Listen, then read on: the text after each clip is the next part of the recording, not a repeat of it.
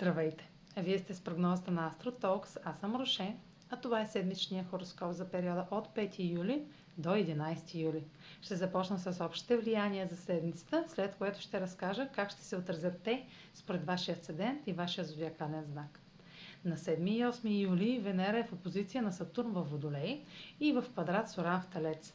Време е да направим конструктивна оценка на ресурсите, с които разполагаме, преди да продължим напред след като вече сме видели какви действия имаме право да предприемем според текущите условия и резултати, може да преценим колко и какви средства да вложим за постигане на целите. Това, което сме планирали от началото на годината, претърпява реконструкция. Необходима е незабавна промяна в плановете, финансовите средства, отношенията и нуждите ни.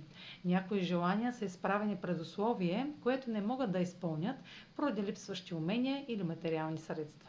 Продължете с най-необходимото или само с това, което е налично. На 10 юли е новолунието в рак. Новолуният са отправна точка за нови етапи и проява на инициатива в някои от сферите в живота ни.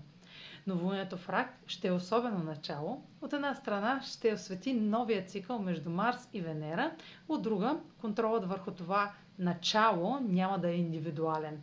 А и как да е иначе, след като среща на Марс и Венера на 13 юли сочи нов етап в отношенията с другите и трябва да се съобразяваме с тях. А сега проследете как ще се отразят тези влияния на вашия седент и вашия зодиакален знак. Седмична прогноза за седент Козирог и за зодия Козирог. Венера в аспект към Сатурн в Водолей и Оран в Талец насочва вниманието и фокуса ви върху въпрос от миналата седмица. Установените обществени граници или правила или пък условията в сферата на парите ще са повод да потърсите нов източник на доходи в желанието да си осигурите финансови ресурси за покриване на заем или дълг. Действията, предприяти с общи финанси или тези на партньор, се нуждаят от общи средства, за да продължите напред към постигане на сигурност. В случай, че резултатите от постигнатото не ви задоволяват, може да потърсите нови възможности за печала чрез хоби, творчески талант или занимания с деца. Това е момент, в който виждате максимум на това, което може да получите от инвестирането до тук.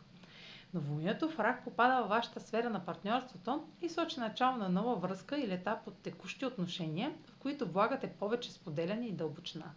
Новолунието е в аспект с Плутон и включва интензивни промени във вашето поведение към друг, които от една страна може да изглеждат контролиращи за другия, но ако са здравословни, ще привлекат премота и отдаденост. Това е за тази седмица.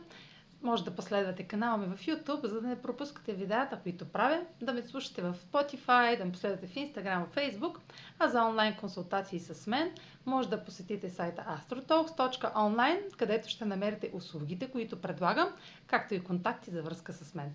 Чао! Успешна седмица!